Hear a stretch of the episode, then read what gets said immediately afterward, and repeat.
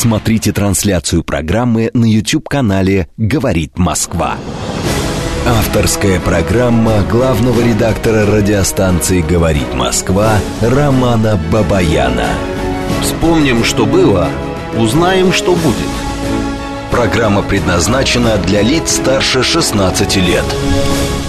Столице России, Москве, 18 часов 5 минут. Это радио «Говорит Москва». Продолжаем работать в прямом эфире. Я Роман Бабаян, главный редактор радиостанции. А, ну что, друзья, давайте по традиции. Вначале все наши телефоны. А, телефон прямого эфира 8495-7373-94,8. Телефон для смс-ок. А, плюс 7 925 4 восьмерки 94,8. Работает наш телеграм-канал, говорит МСК Бот. И, конечно же, идет трансляция на YouTube. Можете заходить на YouTube, в поиске вбивать «Говорит Москва». Если вы не подписаны уже на наш канал, да, забивайте «Говорит Москва» и смотрите, смотрите все, что происходит у нас сейчас в студии. Итак, для начала, вот смотрите, я подготовил такой небольшой небольшой дайджест, скажем так, основных событий, которые разворачивались на минувшей неделе. Есть некоторые новости, которые сегодняшнего дня, которые тоже, мне кажется, важными. Давайте я начну с этих событий, а потом мы с вами, собственно, пообщаемся и обменяемся мнениями, мнениями по поводу тех или иных, собственно, новостей. Итак, а, в начале прошлой недели было заявлено, что Лукашенко и Путин на встрече 9 сентября подпишут дорожные карты по интеграции обеих стран в рамках союзного государства. Мне кажется, это очень важная новость. Я поэтому ее вывел на первую позицию.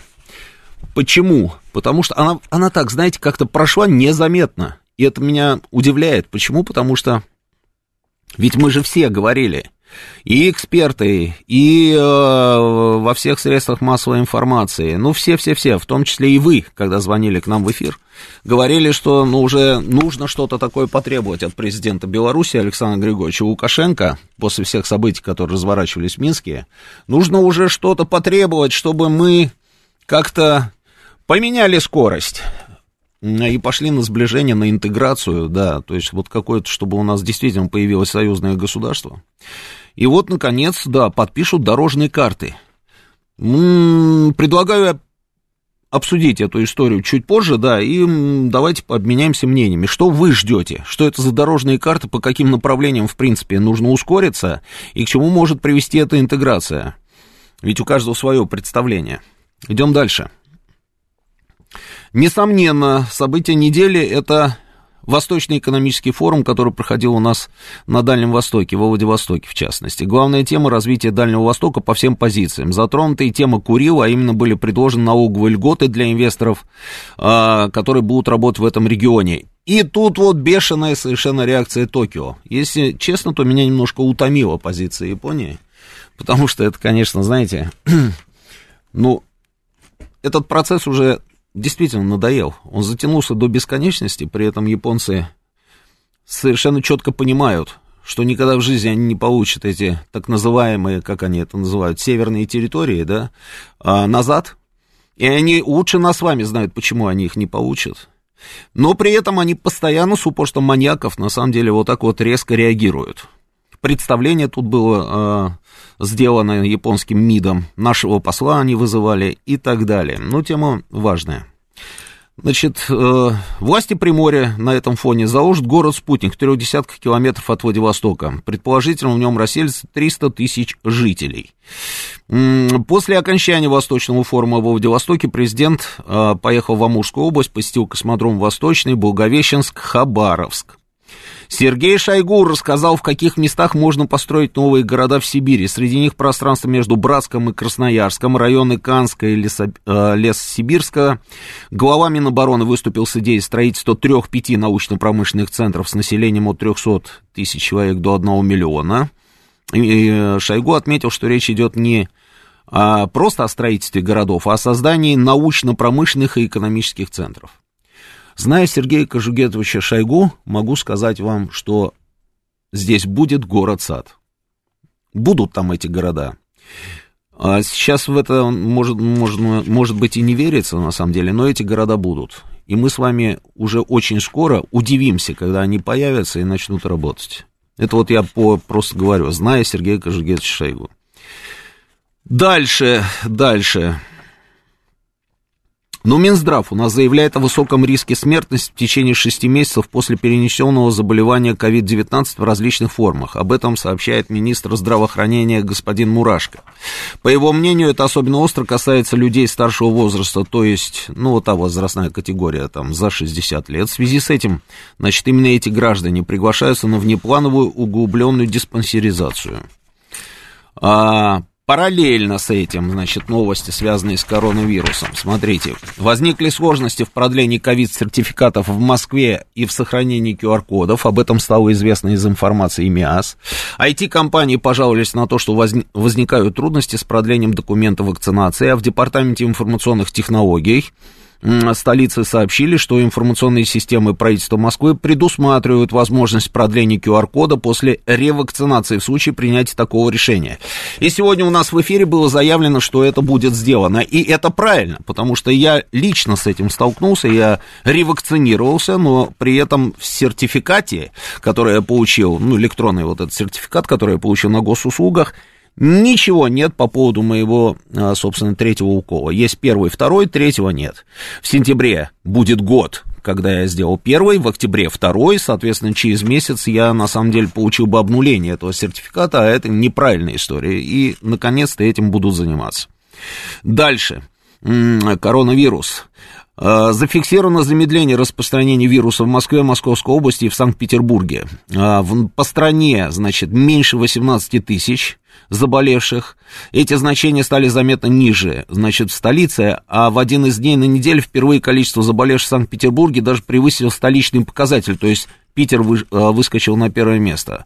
А, снижение еще из заболевших в Московской области, однако смертность в стране остается по-прежнему на уровне достаточно высоком, там 800 случаев э, смерти. 800 случаев. И у меня в пятницу на НТВ в студии «Своей правды» были врачи, два человека, у меня все время, знаете, это уже традиция, я все время стараюсь последнюю часть программы, собственно, посвящать именно коронавирусу. А в прошлый раз у меня был один врач, в этот раз два врача.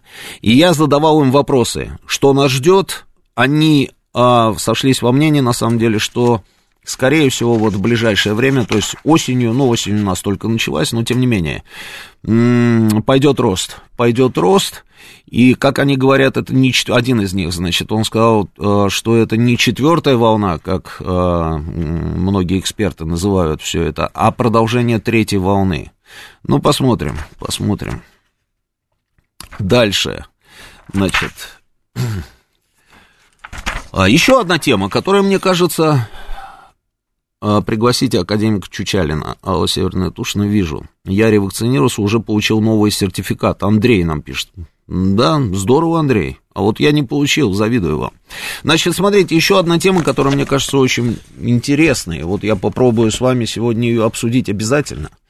Что это за ерунда у нас такая происходит с мигрантами? Кто-нибудь может мне ответить на этот вопрос?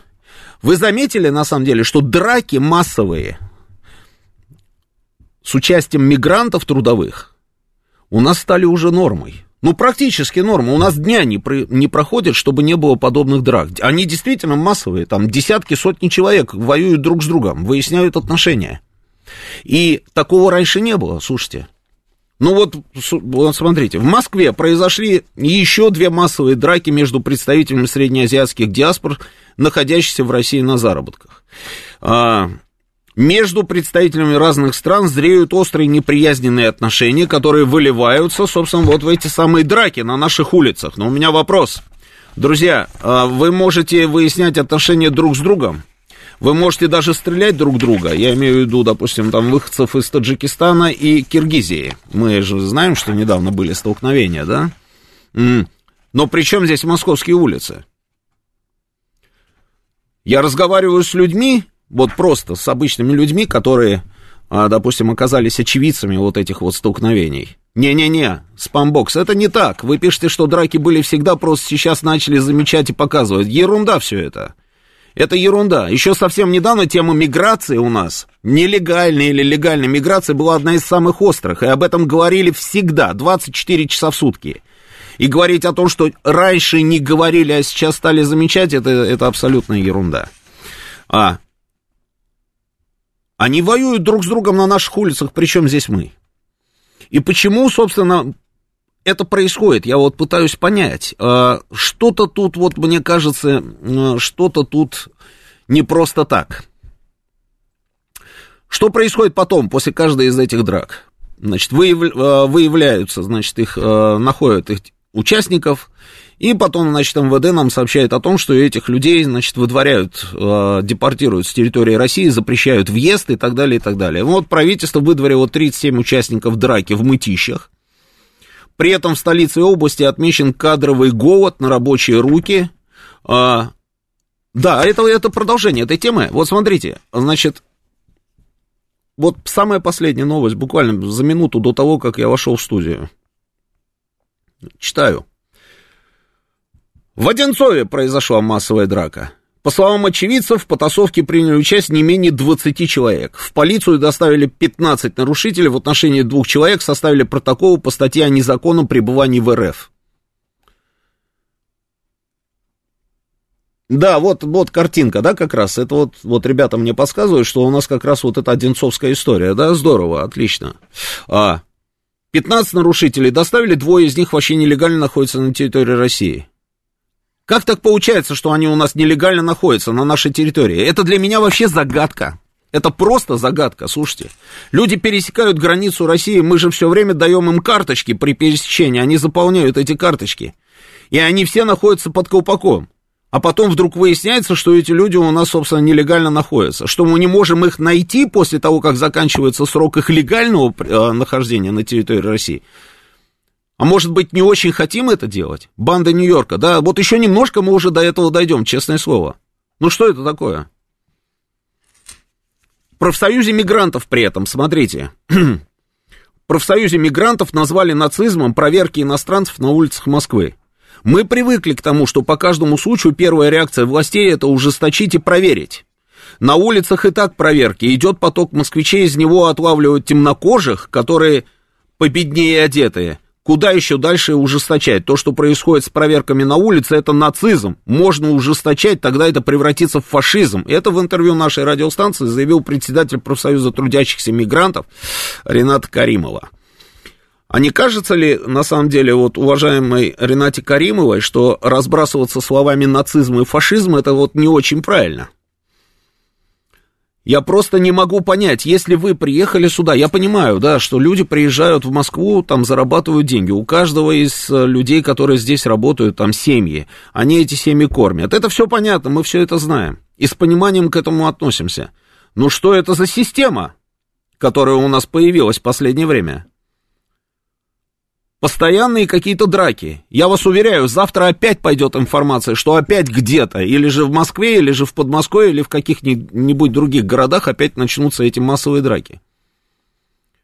На этом фоне, на этом фоне, вот смотрите, я же сказал продолжение темы. На, этой фоне, на этом фоне рестораторы выдвинули предложение ввозить иностранные рабочие руки на предприятия общественного питания. Не хватает людей. Это просто прекрасно.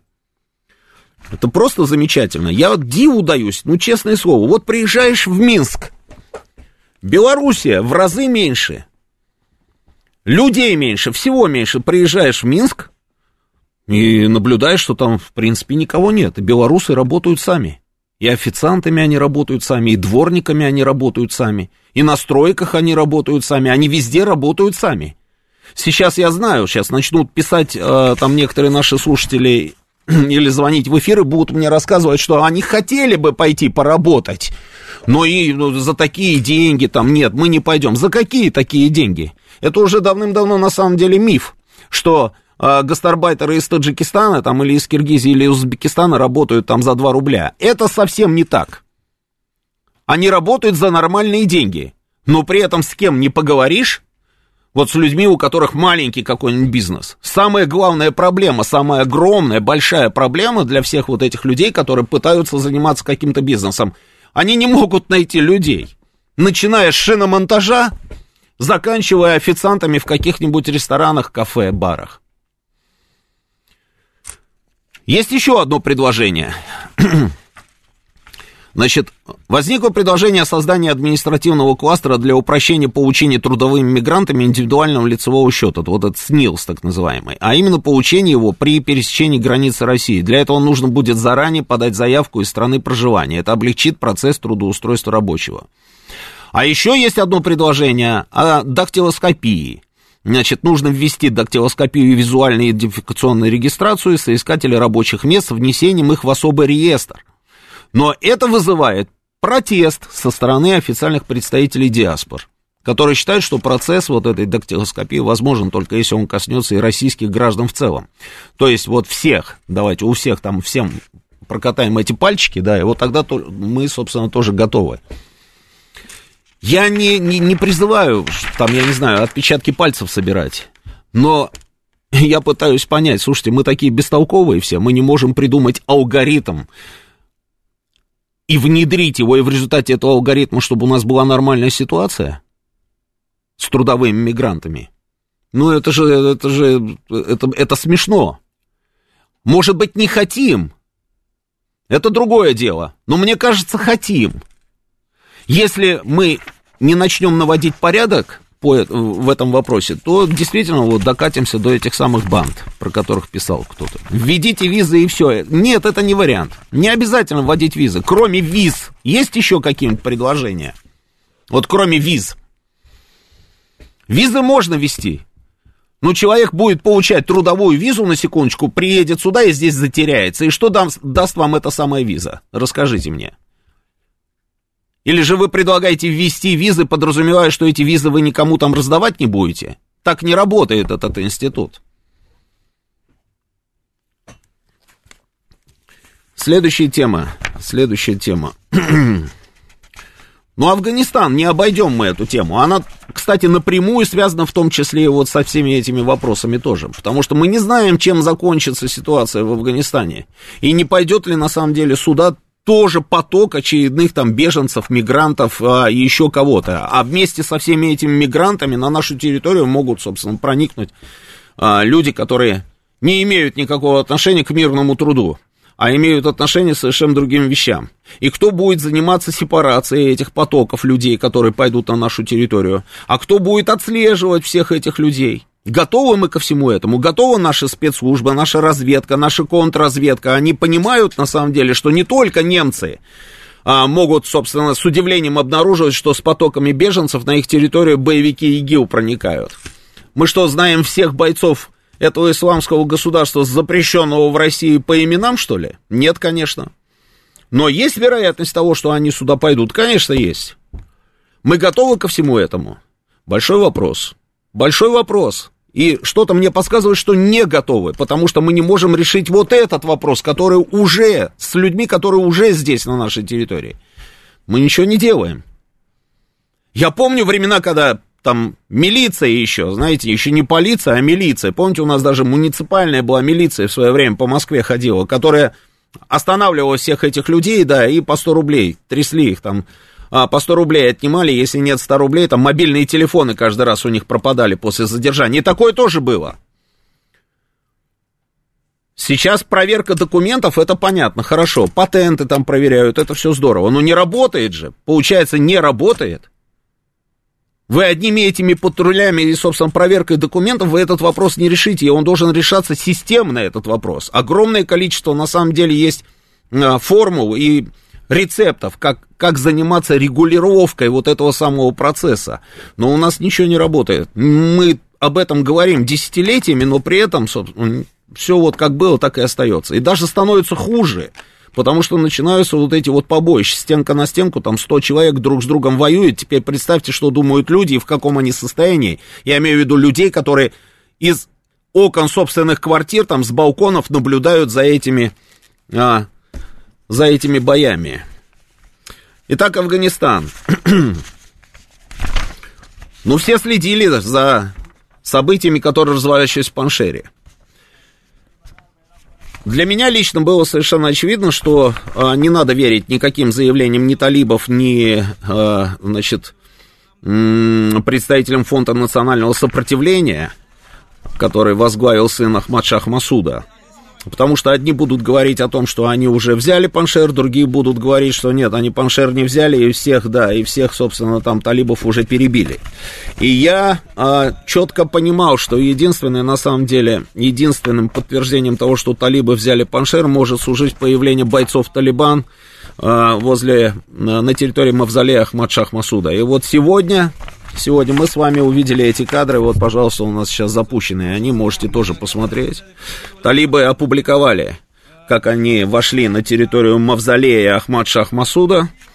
Ну, и это, это все. Это очевидно, что Паншер под контролем у них, у этой группировки. Что могу сказать? Могу сказать следующее, что э, сын Паншерского льва, на мой взгляд, оказался не львом. М-м-м. Мог бы держать оборону, но, видимо, не хватило ни опыта, ни умения, ни ресурса, а может быть и ни желания.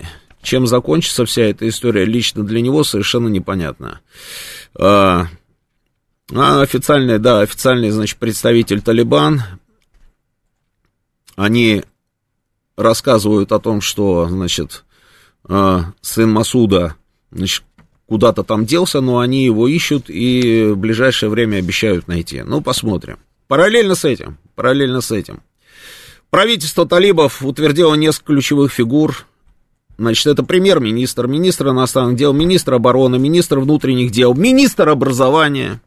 Ключевые фигуры, действительно. А, и они заявили, что страной будут управлять 12 человек. Это, собственно, наверное, вот эти самые министры и есть. Параллельно с этим одновременно я наблюдал кадры акции протеста афганских женщин. Замечательная была картинка. Женщины вышли на демонстрацию. Есть у нас кадры? Если есть, давайте покажем тоже, да. Женщины вышли на акцию протеста с требованием, что давайте, э, давайте, дайте нам те же самые возможности, что и мужчинам, за равноправие мы должны получить равные права при устройстве на работу, равные права при э, поступлении, ну, в общем, право на образование, одним словом. И вот здесь, вот здесь получилось очень симпатично и интересно. Талибы разогнали эту акцию протеста, разогнали акцию, да, вот они, вот они у нас сидят, дамы, афганские дамы сидят. Кстати, обратите внимание, у всех, да, они все с открытыми лицами. Все с открытыми лицами, но это Кабул. Это Кабул, хотя и в Кабуле не все всегда были с открытыми лицами. Они ходят, знаете, в таких вот, а, в таких нарядах, лицо тоже закрыто, и там такая сеточка, и в зависимости от цвета этого наряда можно, и по рукам, они определяют еще по рукам, можно определить возраст. Я как-то э, привез жене такой наряд голубой, это для молодых. Голубой цвет это для молодых, да, и она вот так вот через сеточку там, значит, смотрит. И по рукам, значит, по рукам они определяют, молодая или женщина в возрасте. Да, ну вот женщины, значит, вышли на эту акцию протеста, талибы разогнали эту акцию протеста и использовали слезоточивый газ. Ну вот это уже, вот это уже больше похоже на самом деле на талибов, но при этом все равно это как-то очень мягко. Мягко. Это вот это вот не по-талибски. По крайней мере, не, не, не так вот, когда вот она идет, эта акция протеста, женщины идут а, колоннами по Кабулу, журналисты снимают, а талибы сейчас пустят газ. И там будут кадры, прям женщины начинают задыхаться, кашлять там и так далее. Да, вот, пожалуйста. Да. Все равно как-то уж очень мягко. Ну, честное слово, мягко. И что-то мне подсказывает, что эта мягкость ненадолго. Дальше, дальше.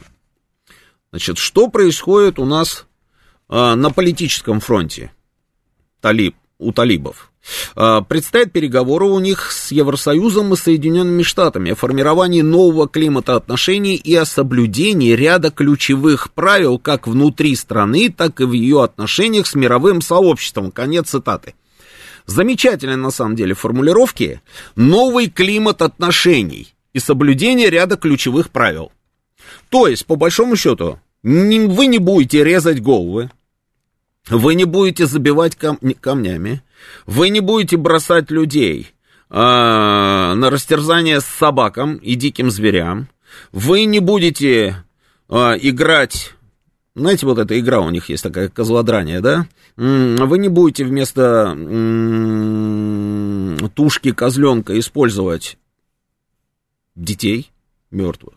И тогда мы, и тогда мы попробуем с вами договориться о формировании нового а, климата отношений, говорят американцы и Евросоюз. А, есть предложение включить и делегацию России и Китая, потому что а, американцы признают, что от авторитета России и от авторитета Китая зависит многое в принятии общих решений. А, представители движения «Талибан» в связи с предстоящими переговорами об отношениях новой администрации с мировым сообществом пригласили ряд стран, в том числе и Россию, для участия в мероприятии, посвященном объявлению состава нового афганского правительства. Ну, это понятно, да. Вот такая вот интересная у нас с вами картина. Давайте мы сейчас а, прервемся на новости, а потом начнем уже общение с вами. Смотрите трансляцию программы на YouTube-канале «Говорит Москва». Авторская программа главного редактора радиостанции «Говорит Москва» Романа Бабаяна. Продолжаем работать в прямом эфире. Это радио «Говорит Москва». Телефоны прямого эфира. 8495-7373-94,8. Телефон для ваших смс-ок плюс семь девятьсот двадцать пять четыре восьмерки девяносто четыре восемь. Работает наш телеграм-канал, говорит МСК Бот, и идет трансляция на Ютьюбе, подписывайтесь на наш канал. А, кстати, я сейчас открою, открою, здесь же в чате вы тоже пишете сообщения? Да. Ой, много сообщений. Так, э, ну да, вот мне напоминают, что еще на самом деле одна важная новость, это окончательно уложены все трубы Северного потока-2, более того, э, буквально в ближайшие дни, собственно, он начнет, насколько я понимаю, вообще уже работать. И э, Жан-Поль Бельмондо, да, Жан-Поль Бельмондо, вот Андрей Кондрашов мне тоже напоминает в нашем чате. Жан-Поль Бельмондо скончался 88 лет, потрясающий совершенно актер, потрясающий. Мне очень нравился, да, чемпион Парижа по боксу. Никогда не забуду вот этот фильм «Профессионал», помните, финальная сцена, когда он идет, уже убив, а, собственно, убили снайперы там вот этого вот африканского президента, и он идет к вертолету, и девушка легкого поведения к нему подходит и говорит, ну, что, вот, что посоветуешь, да. Он говорит, посоветую тебе не оставаться на линии огня. И пошел, да, и пошел, да, и застрелили его. В общем, ушла эпоха на самом деле. Ладно, читаю дальше сообщение. А, про Шойгу. Города строятся на деньги, которыми владеют другие министры, пишет нам человек, скрывающийся за именем Михаил Мишустин. Молодец. А, молодец. Считайте дальше деньги в чужом кармане нелегалов просто тьма, это действительно так и есть. На халяву вернуться домой, потом прилетят с другими документами. Может быть и так. Кстати, очень часто так и происходит. Скоро будет... Э скоро будет, как в анекдоте, новости говорит Москва, в русском квартале Москвы вчера. Но я думаю, что до этого не дойдет. При регистрации дактилоскопируют, хорошо. Очень многие мигранты возвращаются по другими фамилиями, это я уже прочитал, то же самое мнение, такое же мнение. М-м, я служил в армии в начале 80-х, москвичи и тогда не любили работать, Юрий нам написал. А, обязательно биометрия, интересно, да-да-да-да-да, сейчас.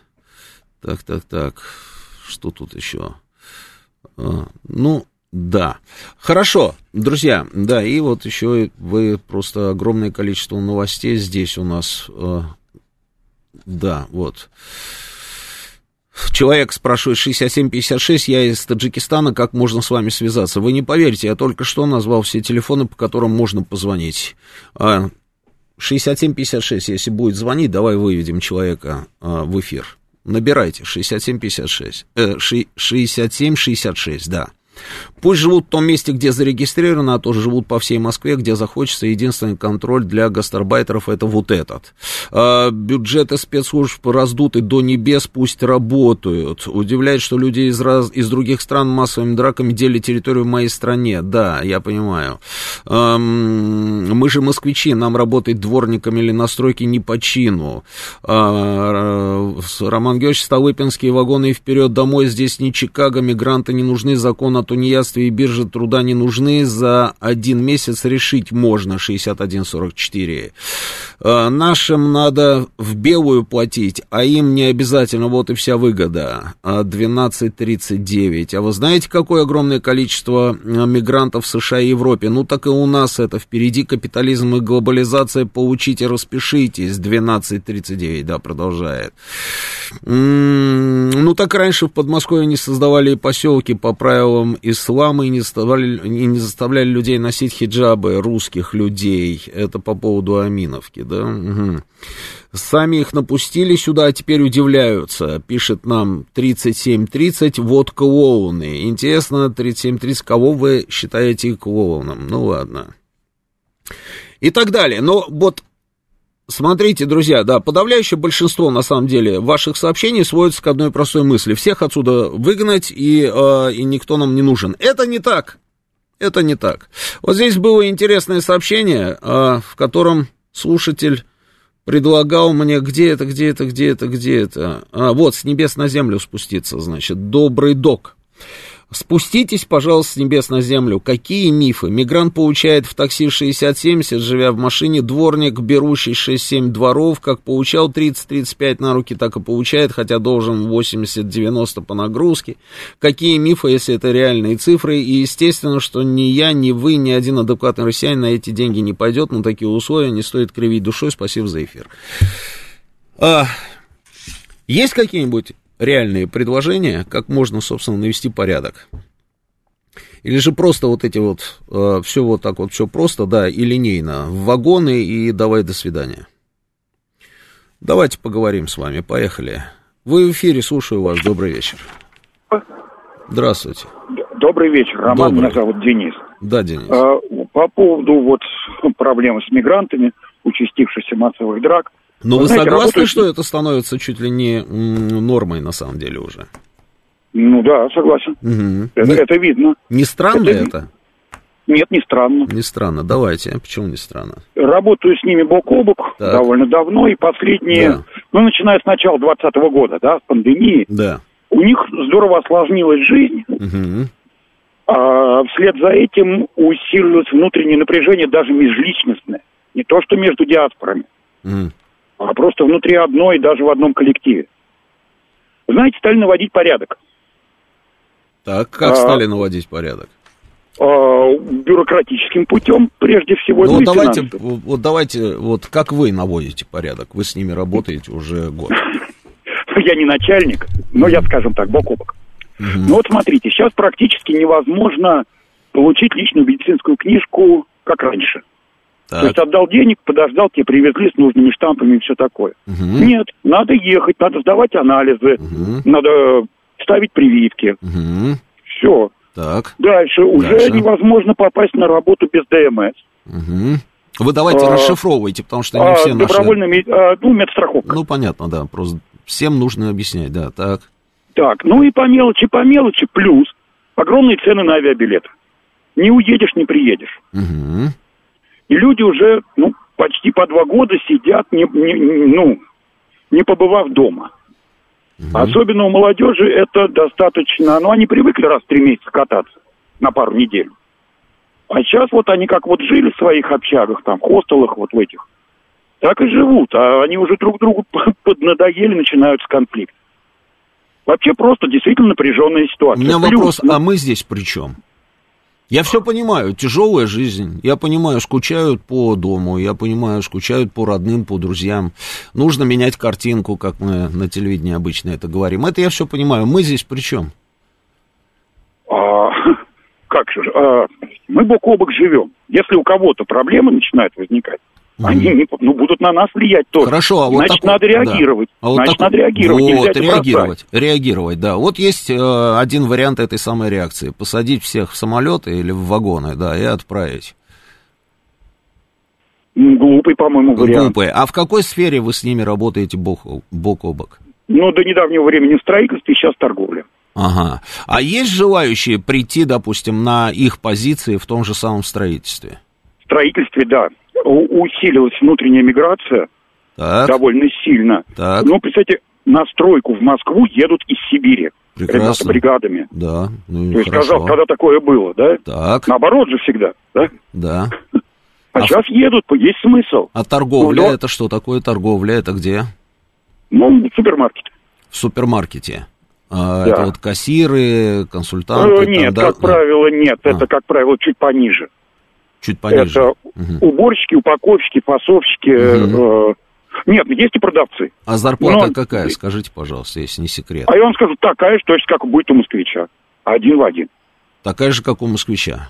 Ага. Один в один. Да. По часу там все. Просто угу. мигрант будет тратить немножко больше именно за счет того, что ну, у него пон... нету. Да, это понятно, да. Понятно. Да, это понятно. Но зарплата такая же, как у москвича. Можно один обойтись... в один может, и, может быть и выше. А может... Если, Хорошо. Если москвич стаж... ну, угу. одинаковые квалификации будет одинаково. Добрый док. Вот смотрите, а вы мне рассказываете про мифы.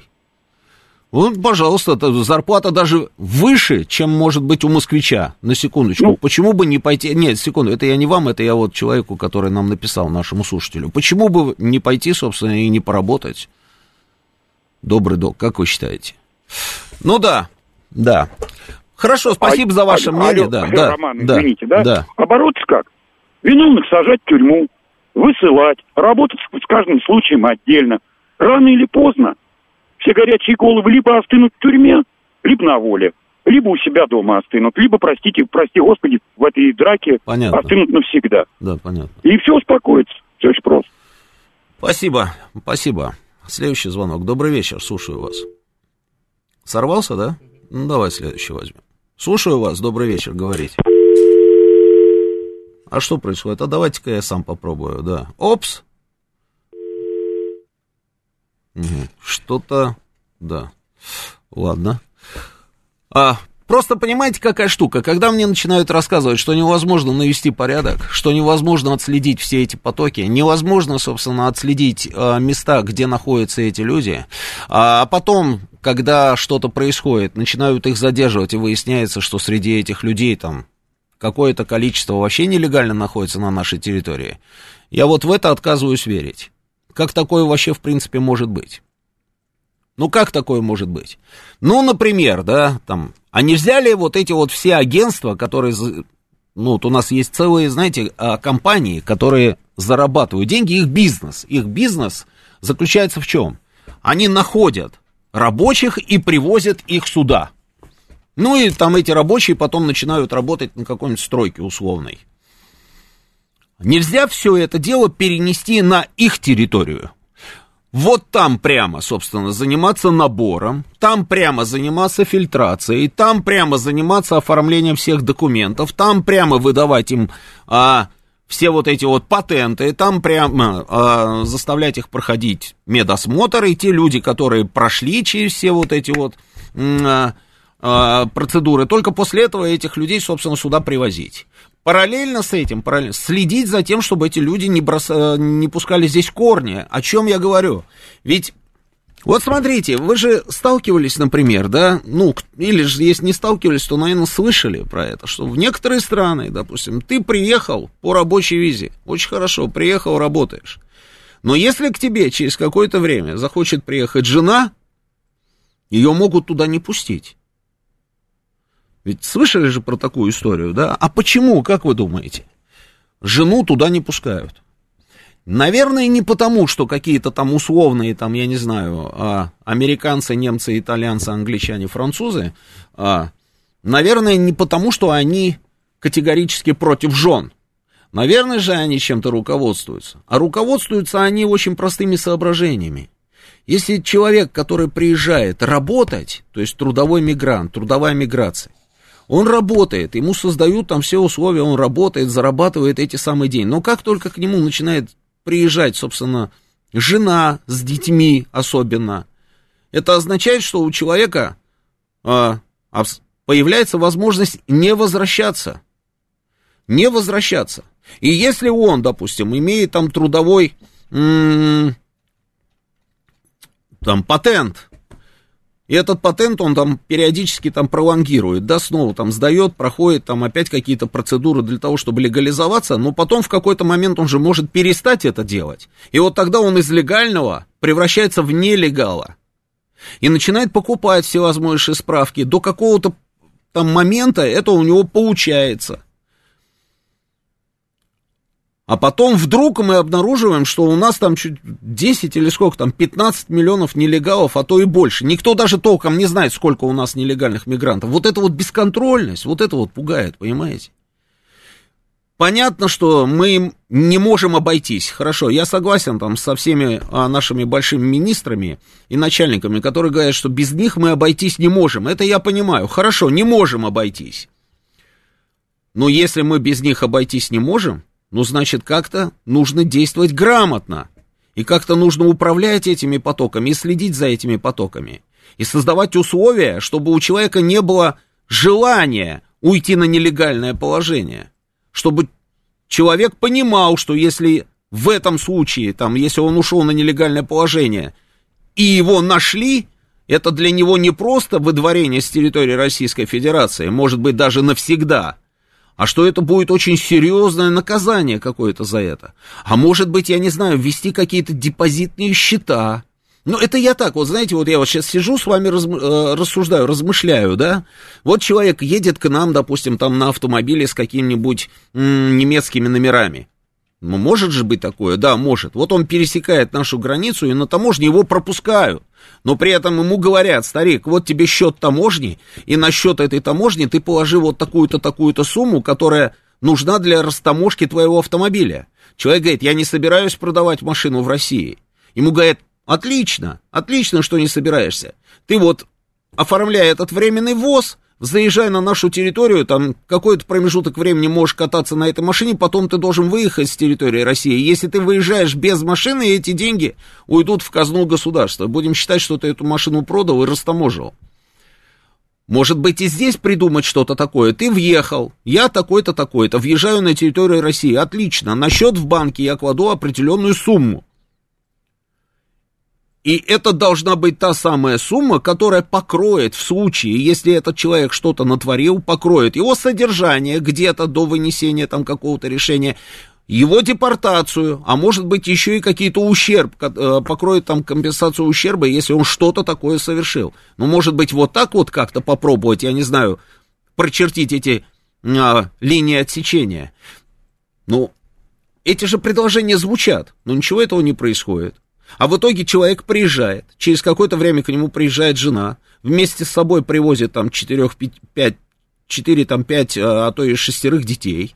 Потом они снимают здесь какую-то квартиру, живут в этой самой квартире, а потом, значит, а, дети начинают подрастать, жена идет, отдает их в школу, жена отдает их в детский садик, в школу там и так далее, и так далее. И, и, и, и что? И сплошь и рядом это у нас происходит. Сплошь и рядом. И никто ни за чем не следит. Потом как ты объяснишь этим людям, что, слушайте, а вам надо вернуться бы домой на самом деле? С какого перепуга они уже уедут? Они не уедут. Поехали, слушаю вас, вы в эфире, здравствуйте. Да, здравствуйте. Здравствуйте. Вы знаете, конечно, интересный механизм, вы рассказываете, как с этим всем делом бороться. Ну, это я так вот. набрасываю, знаете, набрасываю. Вот мысль приходит, я ее набрасываю. Но можно же там, я не знаю, алгоритм какой-то единый выработать на уровне государства и применять его. Конечно, знаете, был в свое время Соединенных Штатов система, столкнулся с ней, спать не знает мой папа. А это середина 90-х, когда компания, которая приглашала иностранных специалистов, да, страны типа России, Индии там и так далее, да, вот, а, она доказывала, что американский гражданин угу. а, данную работу... На эту работу не идет. Да, или да. он выполняет за совершенно другие деньги, да. Да, или, соответственно, он на ней не идет вообще. Доказывали да, целесообразность приглашения. Абсолютно верно. Да. Это момент номер один. А, у нас проблем не с миграцией, у нас проблем с контролем миграции. Да? То есть совершенно верно, понимаем... я ровно про это и говорю. Да, совершенно верно. У нас совершенно стихийный процесс, который никто контролирует по большому счету. Вот. То есть э, я, например, да, вот хотя мне говорят, что вот там в основном неквалифицированный персонал. Я человек, который этот персонал, у которого он работает непосредственно, да, да, да. абсолютно легально. Я могу сказать, что... Сфера деятельности есть... какая, если не секрет? Производство. Производство. Что а, производите? Э, металлоконструкции, детские спортивные площадки, там и спортивное оборудование в целом. Так. А, вот, я могу сказать так, что, например, у меня один из инженеров-конструкторов мигрант из Средней Азии. Да. А, и я могу сказать, что он очень умен в этом сфере своей. Угу. Это прекрасно состоявший специалист. Да, не всегда хорошо говорящий по-русски, угу. но получивший у себя на родине образование, образование да. абсолютно да. верно, да. И он выполняет эту работу за те же самые деньги, как и сидящий рядом Александр и Михаил, да, то есть абсолютно. Вот. То же самое касается специалистов, которые работают с руками у меня, mm-hmm. всяком случае. Оператор станка с силовым программным управлением бывают и такие, бывают и такие. Mm-hmm. Вот. Дальше, как человек, работающий постоянно с благоустройством города Москва, да, могу сказать, что сказки про то, что дворники получают 30 тысяч, это уже давно сказки. Ну, конечно, ну, конечно. Это мы отвечаем с вами доброму доку, который да, застрял ну, там одной ногой в прошлом. Да, совершенно, с вами согласен получать примерно те же самые деньги, ну, в зависимости, конечно, от сектора экономики, да, что и получает да, то есть у нас везде все уже одно и то же. Вот. Если мы сможем меняемый контроль поступающих сюда людей, а желательно, чтобы они поступали, ну, так как вы говорили, это немножко утопично все-таки мне показалось, что прям там на месте они будут вы знаете, это, это на самом деле, вы что думаете, это я придумал? Это я вот такой вот умный просто сижу здесь, головастик, ну, и фонтанирую идеями. Вот система, например, ну, Объединенные Эмираты. Ну, возьмем Объединенные Эмираты. Там угу. микроскопическая страна, там 2 миллиона населения, из них там, я не знаю, а, по-моему, 2 или 5 там, миллионов населения, ну, коренных, собственно, там, граждан, скажем так, Объединенных Эмиратов, там еще меньше. Вот поднимите мне э, э, э, эти данные стати- статистические. И работает Пакистан, работает Индия, работает там Африка, там и так далее, и так далее. Кого там только нет, потому что арабы сами вообще ничего там не делают, только руководят процессами. Там в министерствах, в полиции, там нормальных вот этих вот всех структур. Абсолютно да. верно, да. А как они это делают? Как они набирают людей? Я готов парировать. Это достаточно просто. Если э, наше государство, да, за точно мигранта, если оно будет проводить подобные мероприятия, а мигранту это будет, как правило, не по карману, потому что тот, кто едет сюда впервые, у него априори денег, в общем-то, нет. Это mm-hmm. надо собирать, занимать, а целый процесс. Если это будут делать те самые компании, которые привозят, э, ну, назовем это некрасивым по отношению к людям словом.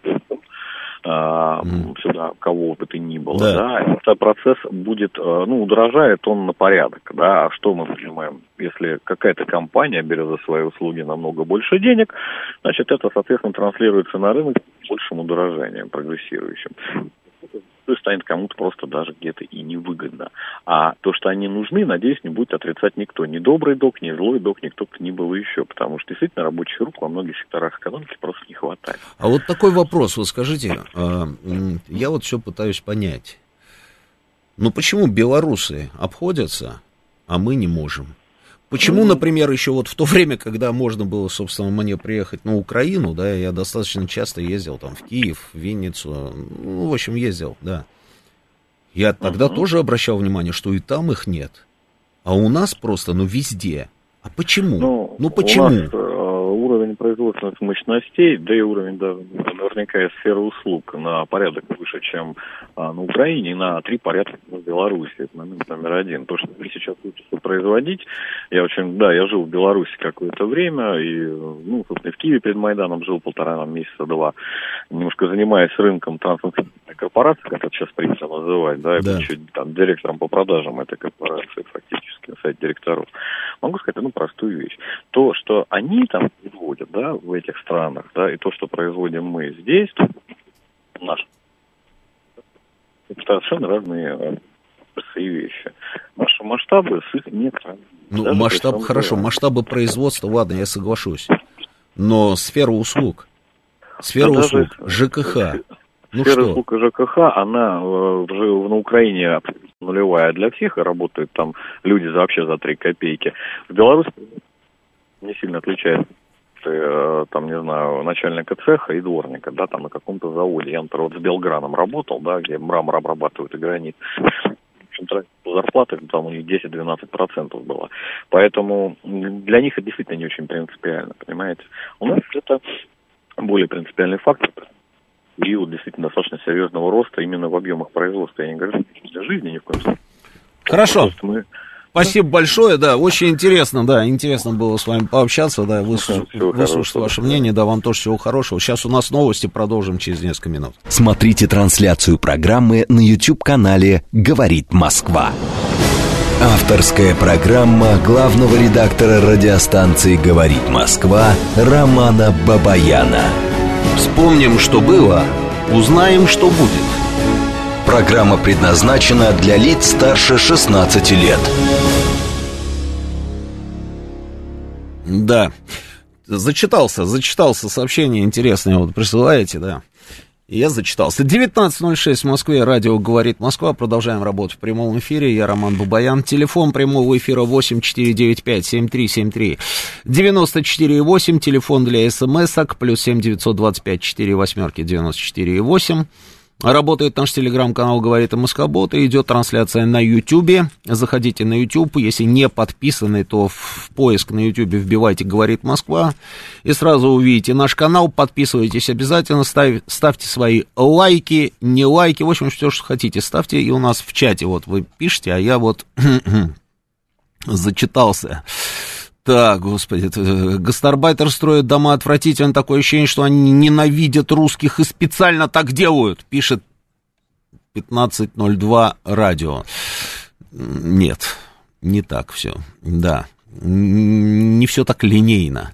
К сожалению, порядка с мигрантами не будет. Все это заканчивается автономными анклавами внутри мегаполисов. Где это заканчивается? Где-то там, да, заканчивается. Хотим мы, чтобы у нас тоже появились какие-то анклавы? Не хотим. Хотим мы, чтобы у нас было все как в пригородах Парижа? Не хотим. Хотим мы, чтобы у нас было как в Нью-Йорке? Маленькая Италия, Чайна-таун, там еще что-то, еще что-то. Не хотим. Отлично. Можем мы это сделать? Конечно, можем. Конечно, можем. Надо захотеть. А, так-то так. Роман Георгиевич, дайте, пожалуйста, команду размещать на трубе передач Володарского и Ватенко «Ученый свет». Попросите Волгину пореже употреблять «важно понять». Понятно, да, Павел? Зайнула Гаджиев. Меньше эфира на госканалах Бабаяном, а больше Ходорковскому, Гозману и Вишневскому. А льву в зоопарке или кому там, тигру мясо не докладывают. Хорошо, да. М-м. Так, ему уже ответили, да, вот другие ответили, да, рядышком послали, да, там, на другую станцию. Так, дальше. Наша доблестная полиция имеет от мигрантов каждый месяц по три тысячи, получают, знаем не понаслышке. Алла Лев. Не понял я, что значит полиция от мигрантов каждый месяц по 3 тысячи получает. Что-то мало они получают от 15 миллионов мигрантов. 3 тысячи каждый месяц, что за ерунда, копейки какие-то. Роман, какой вы умный, вам надо в Государственную Думу? Нет, спасибо. Нет, спасибо. Пожалейте меня, пожалуйста. Не нужно мне в Государственную Думу. Мне здесь нормально. Дворники 40 тысяч, сама спрашивала у наших дворников, 40 тысяч получают. Устраиваются дворниками, делают отвратительно свою работу, а в основном занимаются шабашкой, хвастались этим не раз. Ну, может быть, может быть, это у вас вот так. Вот у нас, на самом деле, вот там, где я живу, прекрасно работают ребята. У нас чисто всегда во дворе. И в подъезде у нас чистота. У нас женщина, она из Молдавии. А, она уже много-много лет ее знает весь дом. Мы все ее знаем. Каждое утро раз помыла, там полы в подъезде протерла, пыль, там прекрасная женщина. А, сразу могу сказать, что это обычный дом, обычный, это не какой-то там из себя там, как сейчас начнут писать. Ну, конечно, это у вас в каких-нибудь там элитных домах, а вот у нас, э, где живут простые смертные, не поверите, я живу тоже в обычном доме. Так, это ваше сообщение. Друзья, ну, Обсуждаем с вами тему мигрантов. Давайте мы еще немножечко там, собственно, обменяемся мнениями. Да, ваши звонки я вижу, сейчас буду их брать, а потом поменяем тему. Мне кажется, что, да, до бесконечности на мигрантах сидеть нам как-то не очень здорово. Я единственное, знаете, еще что могу сказать? Вот читаю ваши тоже сообщения в Телеграме и смс вы присылаете. Не любите, не любите, вот э, понятно, не любите вы этих людей. Но я э, э, напомню вам, знаете, такой момент. Я не знаю, чем это объяснить. Но вот объясните мне сами, почему так происходит. Я помню еще во времена Советского Союза, кстати, это ответ, собственно, одному из наших слушателей, который написал, что во времена СССР мы и с таджиками, и с туркменами, и с киргизами, и со всеми жили нормально, и никаких проблем у нас не было. Да, потому что мы жили в одной стране, и у нас не было, в принципе, а, такого понятия, как гастарбайтер или что-то другое. Но, но, я помню, когда в Москву, в Москву а, приезжали люди, точно так же, трудовые, по большому счету, мигранты, и при этом это были люди не из Таджикистана, на секундочку. Это люди были не из Киргизии, не из Узбекистана. Это были люди из Псковской области, из Рязанской области, а, из Тульской области, из обычных, собственно, российских а, областей. Они приезжали, и что делали эти люди? Где они работали? А работали они дворниками. Они работали водителями автобусов, троллейбусов, трамваев. Они управляли э, поездами в метро. Они работали на стройке, они работали на заводах, особенно на конвейере. И что вы думаете, этих людей тогда любили? Нет, их тоже не любили. Вот интересно, а почему? Их тоже не любили. И нежно называли их лимитой нежно-нежно называли лимитой. Вот это лимита, вот они уже где у нас у москвичей хлеб отнимают, сюда приезжают, работают дворниками, а потом раз и квартиру получают в Москве. Было такое, друзья? Конечно, было. А у меня вопрос. А, как же так получается, что и своих людей таких же русских людей, которые приезжали, не любили. Сейчас точно так же продолжают не любить и других. Значит, не в национальности дело. А может быть, нужно, я не знаю, пересмотреть свое отношение вообще, в принципе, к людям, которые приезжают сюда и работают. Не воруют, не грабят, ничего, а работают. И, может быть, даже вместо вас работают и на вас работают. Это вот я отвечаю просто тем товарищам, которые очень резкие сообщения здесь присылают смс-ками. Такой момент тоже есть. Поехали, слушаю вас. Добрый вечер, вы в эфире. Да, добрый вечер, Михаил. Здравствуйте. Москва. Ну, я считаю то, что просто вот брать и выгонять, это, ну, в корне неправильно, потому как э, у них есть правила въезда, да, то есть mm-hmm. он приехал, документ у него оформлен. Если mm-hmm. он работает, да, значит, у него должно быть разрешение на работу. Соответственно, если у него нет разрешения на работу, а он продолжает работать, надо искать того, кто ему за это платит деньги. Наказывать его в соответствии с законодательством административным, да, в виде штрафа. Вот приезжает человек, секунду, хочу, механику хочу понять. Приезжает человек, зарегистрировался, получил там патент, а, находится легально на нашей территории. Потом у него заканчивается срок регистрации или заканчивается срок патента. А, он ничего дальше не делает, устраивается на работу куда-то. А как его найти? Как вы считаете, где его искать? В какой вот, в какую вот ну, точку нашей смотри, страны поехать, чтобы они, найти этого человека? Где они могут работать? Uh-huh. Да, это, как правило, ремонт в квартире. Значит, да, мы должны как-то законодательно прописать, что во время ремонта могут быть соответствующие проверки службами, да, и им обязаны открывать дверь, предъявлять, кто у них работает. Uh-huh. Да, соответственно, к физику. Не, еще раз, еще, еще раз, фирму, еще раз. Да. Вот вы хотите сделать ремонт в своей квартире. Так. Нашли какую-то бригаду.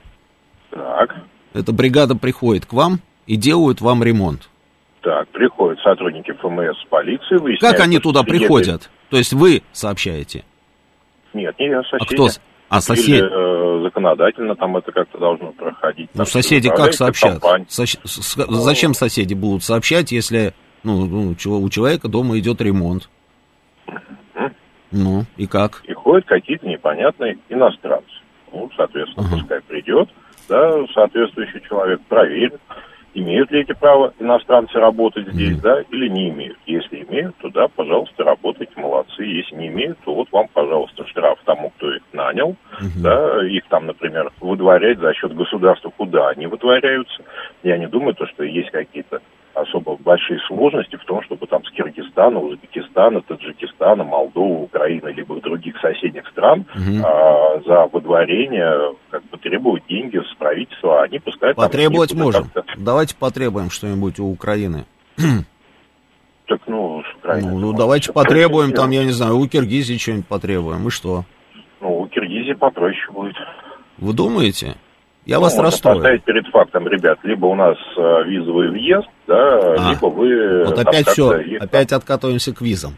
Потому что ну, потребовать мы, конечно, можем. Да, мы можем там, я не знаю, а потребовать и у Таджикистана, да, все. Они скажут, ну нет денег, извини. Извини, брат, денег нет. Для этого есть механизмы судебные. Ну да, они не легче, вот, допустим, вот тот же самый вариант придумать, допустим, и внедрить, а, не придумать, а внедрить, вот про который я говорил. Ну, депозитная система, да. Рано или поздно же все равно появится на границе Она для того, чтобы домой разрез. съездить.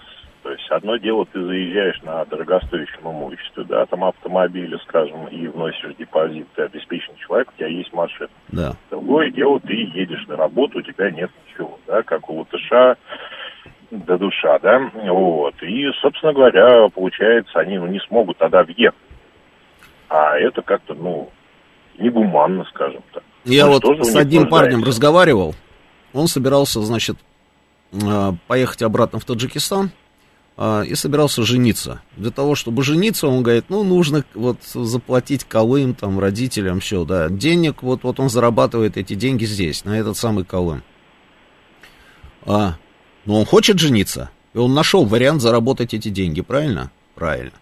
Если человек хочет поехать и зарабатывать деньги для того, чтобы кормить собственную семью, а люди, которые на самом деле у нас работают, там, на месте, достаточно неплохо себя чувствуют. Они вообще, в принципе, там, на месте, возвращаясь, они не бедствуют. То есть они по тамошним меркам достаточно, как говорится, благополучные. Если ты хочешь через вот эту вот, через а, этот алгоритм, то есть приехать в Россию, заработать деньги, чтобы нормально себя чувствовать на родине, ну, старик, тогда напрягись, Тогда напрягись и найди где-то деньги, которые ты оставишь за себя в качестве депозита.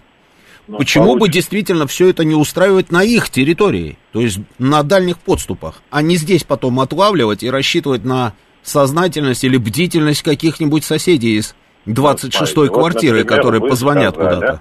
Вы сказали, что медицинскую книжку там оформлять тоже там, да? Но мы разве поверим их врачам? да, их справкам о том, что у них по состоянию здоровья отсутствует, там, не знаю, открытые формы туберкулеза. Отлично, давайте отправим туда что-то. наших врачей. Это будет российская структура, рекрутинговая компания, которая будет работать на точке, непосредственно на месте, которая будет в соответствии с нашими требованиями, критериями, нашими планками набирать людей, которые будут допущены на нашу территорию, для того, чтобы они заработали деньги, прокормили собственные семьи и чтобы считались достаточно обеспеченными людьми по меркам собственной страны. Какие проблемы? Да как-то что-то это не что? сильно кому-то надо. А вот это другой вопрос. Если быть вот точнее, это другой вопрос. Никому не нужно. Но мне нужно. Я думаю, вам тоже нужно. Но вам немножко другое хочется, да? А мне знаете еще, что хочется? А вот хочется мне, спасибо большое за ваше мнение, да, спасибо. А хочется мне, например, вот что. Я тут имел неосторожность купить люстру. А, и хочу повесить люстру у себя в комнате на даче. И что вы думаете, знаете, с какой проблемой я столкнулся? Мне нужен человек, который разбирается в этом процессе, который возьмет и повесит мне эту люстру, и при этом останется жив. И его не ударит током, да, и дом мне не спалит. Я не могу найти электрика. Интересно, да? Я не могу найти электрика. Вот у меня на даче, да, у нас на поле, как я говорю, у нас нет электрика. Он какой-то там приходящий, уходящий, да, и одному богу известно вообще, это реальный персонаж или полумифический. Электрика нет. Что я делаю? Что я делаю? Я иду на сайт Авито. У нас есть такой замечательный сайт. Иду на сайт Авито и ищу электрик. Ага, и вижу, что 90, значит, процентов сообщений. Электрик, запятая, сантехник, запятая, маляр. Электрик, сантехник, маляр. Электрик, сантехник, маляр. А я не очень верю, на самом деле, в квалификацию человека, который одновременно у нас и электрик, и маляр, а по выходным еще и сантехник, понимаете? Не очень верю. Но, тем не менее, деваться некуда, да. Я начинаю звонить. И говорю, слушайте, ребят, ну, такая вот история, я заплачу там, сколько скажете, да, все нормально. Ну, дача вроде э, недалеко, там, не за 150 километров от Москвы. Мне нужно люстру одну повесить. Несколько человек, несколько человек. Мне сразу сказали, что не-не, нам это не интересно, потому что не тот объем. А два человека сказали, что приедут, и так и не приехали, вы не поверите. И что делать? А если завтра, завтра мне попадается, допустим, там под руку, попадется под руку, а так уже было. У меня же не было этой проблемы до того как. А проблемы этой у меня не было до того момента, пока не случился коронавирус. Потому что как только случился коронавирус, парень, отличный парень у нас из Таджикистана, который был электриком по образованию, закончил там ПТУ еще, или что он там, ПТУ, по-моему, да, еще чуть ли не в советские времена, который вешал нам во всем нашем этом садовом товариществе эти люстры и розетки нам а, ремонтировал. Он просто, когда начался коронавирус, уехал. Ну, так до сих пор и не вернулся, понимаете? Не знаю почему. И все, и я вот, вот не могу найти электрика. А хотелось бы. И где эти люди? Скажите мне, пожалуйста. И что мне делать? И попадется завтра мне, допустим, таджик, я с удовольствием, собственно, попрошу его, чтобы он сделал эту работу. Попадется киргиз, то же самое, узбек, то же самое. И я думаю, что никто из соседей, на самом деле, никуда не будет звонить и говорить, что, ох, мы видели какого-то там подозрительного человека. А почему? А потому что все дорожки в нашем садовом товариществе, кто у нас чистит, когда наступает у нас зима? Совершенно верно, почему-то именно они. А, а кто у нас мусор вывозит во всех наших садовых товариществах? Тоже они. А кто у нас леса очищает каждую весну? Знаете вот эти черные полиэтиленовые пакеты, которые вдоль дорог потом выставляют, да, и едет на грузовике. Один там парень из Таджикистана, а еще два парня из Таджикистана забрасывают ему эти пакеты в кузов. А еще 22 парня из Киргизии и Узбекистана ходят по нашим лесам и убирают тот самый мусор, который, собственно, мы с вами благополучно туда сгрузили за предыдущий период. И что? И что? Есть желающие поработать? Почему-то желающих нет. А вы говорите сознательность соседей. Так соседи, они что, дураки, что ли? Сами себе враги, а завтра там... Он придет к вам, этот сосед, и спросит, слушай, хорошая бригада, да, хорошо делают у вас ремонт? Скажешь, да, хорошо делают. Тогда я их себе возьму, как только у тебя закончат. Вот так обычно это работает на практике. Следующий звонок, добрый вечер. Алло, алло. Алло.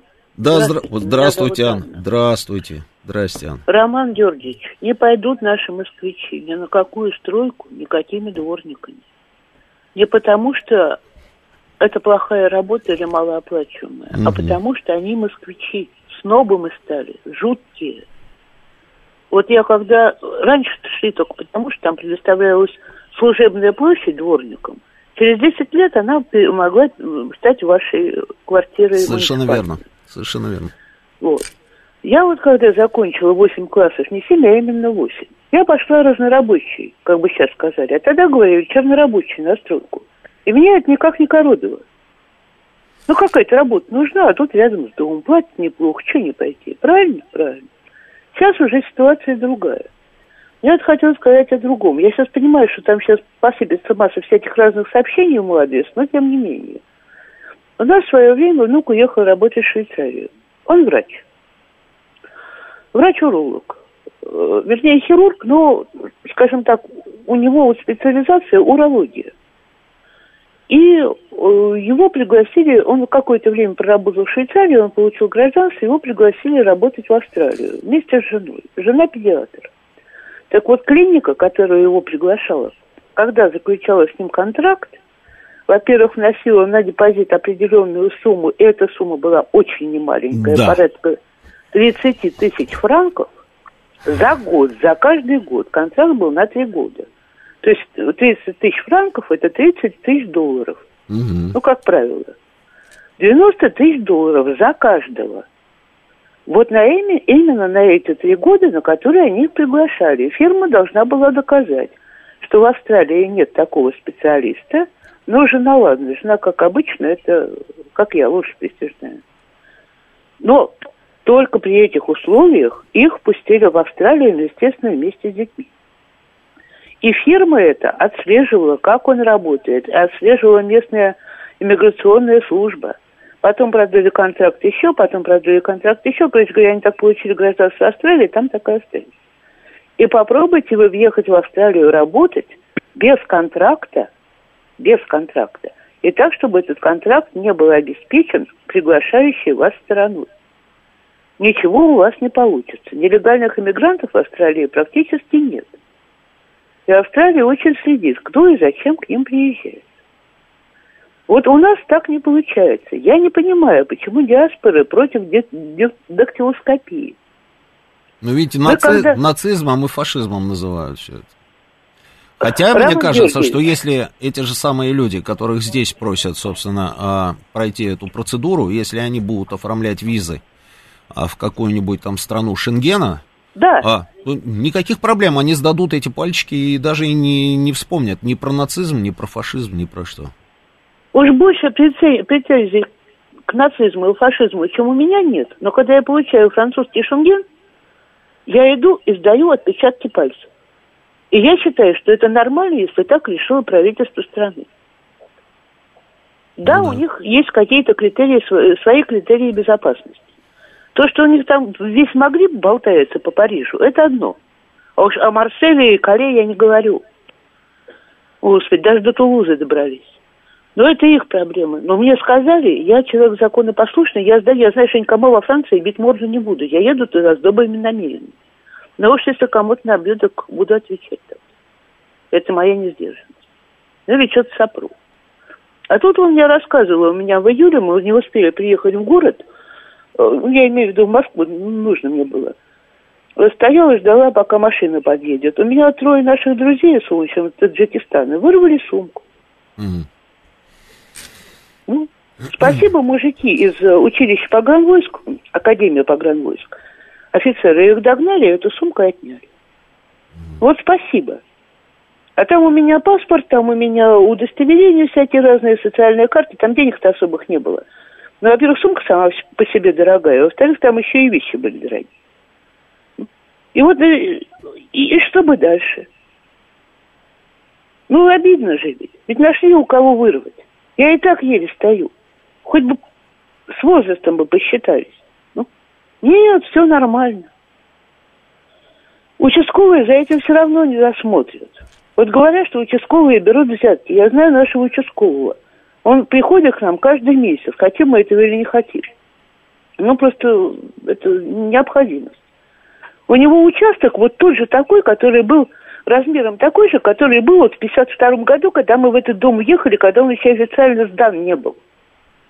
Но на этом участке столько всего расстроилось вот на этих слободах наших, слободах, что на нижней, что на верхней. Народу-то поселилось больше, но куда ему одному за всем этим усмотреть? У них тоже работа-то не сладкая. Ну, собственно, вот и все. Спасибо, Анна. Спасибо большое. Берегите себя. А, ну вот, на самом деле, мысль простая. Если какая-то компания куда-то кого-то привозит, то она должна просто объяснить целесообразность этого привоза этих людей. Вот и все. И она должна напрямую за этих людей отвечать.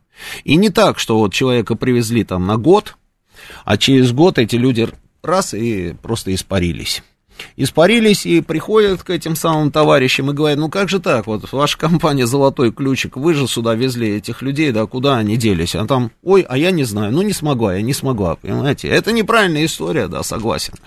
А, здесь переживают по поводу моей люстры, да, и вот Макар, усомнившийся Макар, пишет, чтобы разобраться, как повесить люстру, требуется 30 минут изучения темы в популярных книгах по электрике, но мы будем кричать «Ау, электрик!» Я по профессии электромонтер, профессии электрик нет.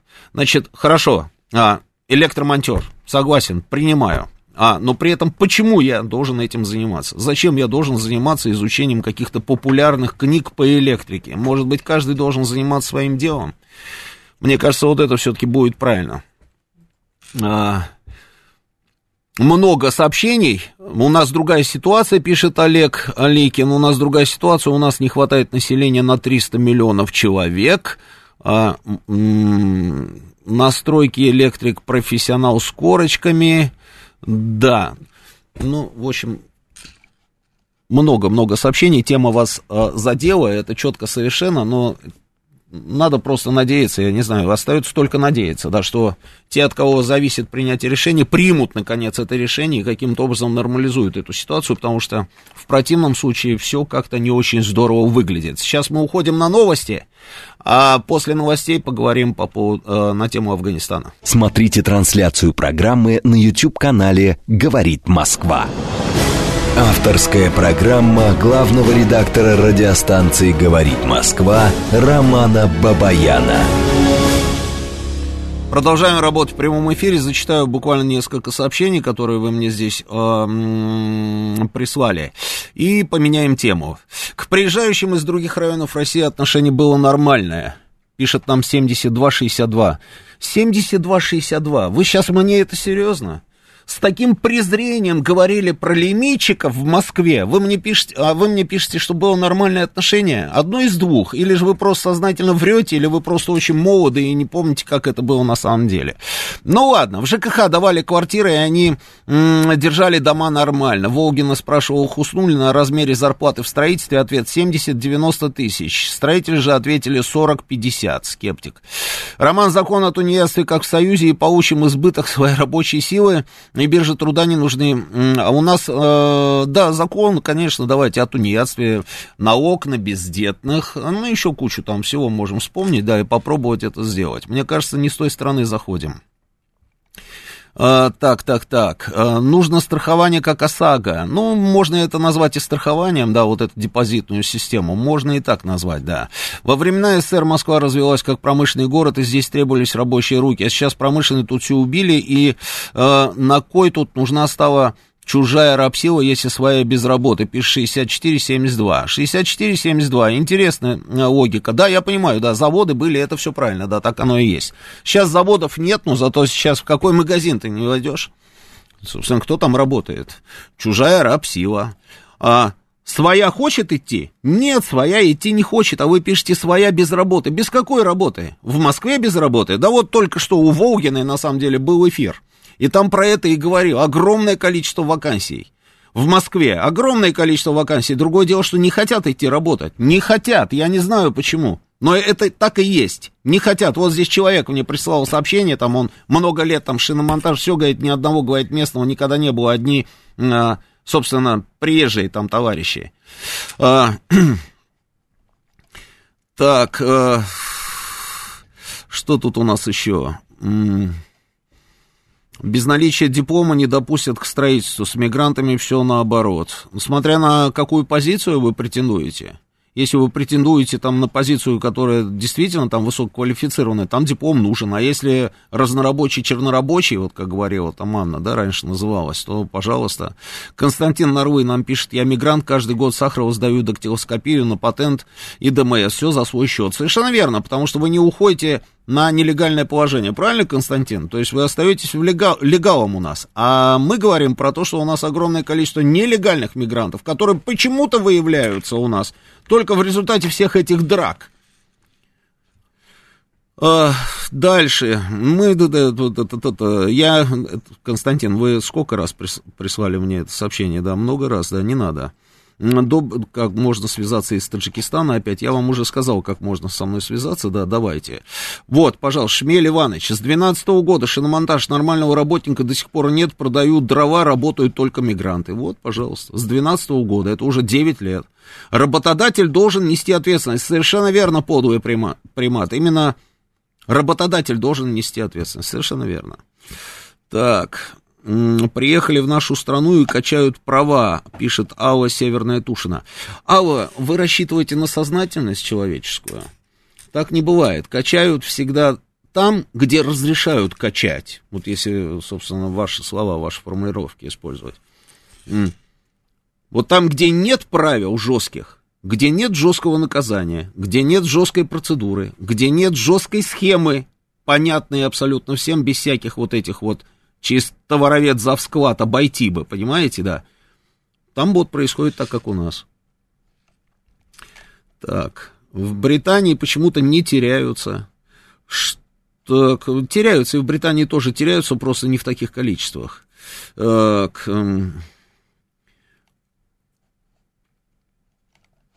сейчас я промотаю, отмотаю, вернее, да, на самые свежие статистику по МВД, Владислав Эдуардович, почитайте, сотнями ловят, а их тысячи всех не переловить. И хватит ерунду говорить про бездействие полиции. Никто не говорит ерунды, а, Владислав Эдуардович. Если еще раз услышу эти формулировки, я здесь в этой гостинице директора заблокирую. Потом будете меня просить вас разблокировать. Это раз.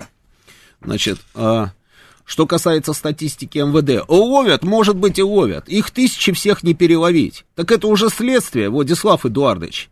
А я вот битый час пытаюсь говорить о том, как вы говорите, ерунду, что нужно не следствие вот эти вот э, заниматься, последствиями всего вот этого бесконтрольного, на самом деле, ввоза сюда людей, а нужно системно работать и системно сюда привозить. Если вы до сих пор этого не поняли, полтора часа эфира отслушав, ну, это ваша проблема. Владел автосервис, все рабочие были москвичами, иммигрантов принципиально не брал. Ну, не, не иммигрантов, а мигрантов, да, хорошо. Ну, принципиально, мне кажется, тоже не позиция. А, м- почему? Вот нам звонил человек и говорил, что у него работает специалист, очень хороший специалист. Может быть, он не очень хорошо говорит по-русски, но при этом это грамотный специалист с хорошим образованием. И почему бы его не взять? Потому что он откуда-то приехал, жил в Узбекистане почти до середины 90-х АМС. Узбеки тихо и не тихо ненавидели всех, кто проживал с ними в республике. Сразу после развала Союза у них окончательно развязались руки, они начали всех распускать, мягко говоря. Поэтому я уверен, что им надо уехать к себе и поднимать свои республики. Вы тоже не правы, АМС. Разные были узбеки. Кто-то кого-то, может быть, и не любил, и ненавидел, а кто-то к кому-то относился с уважением, и никаких проблем не было. А если вот рассуждать исключительно вот как вы рассуждаете, то вообще будет катастрофа.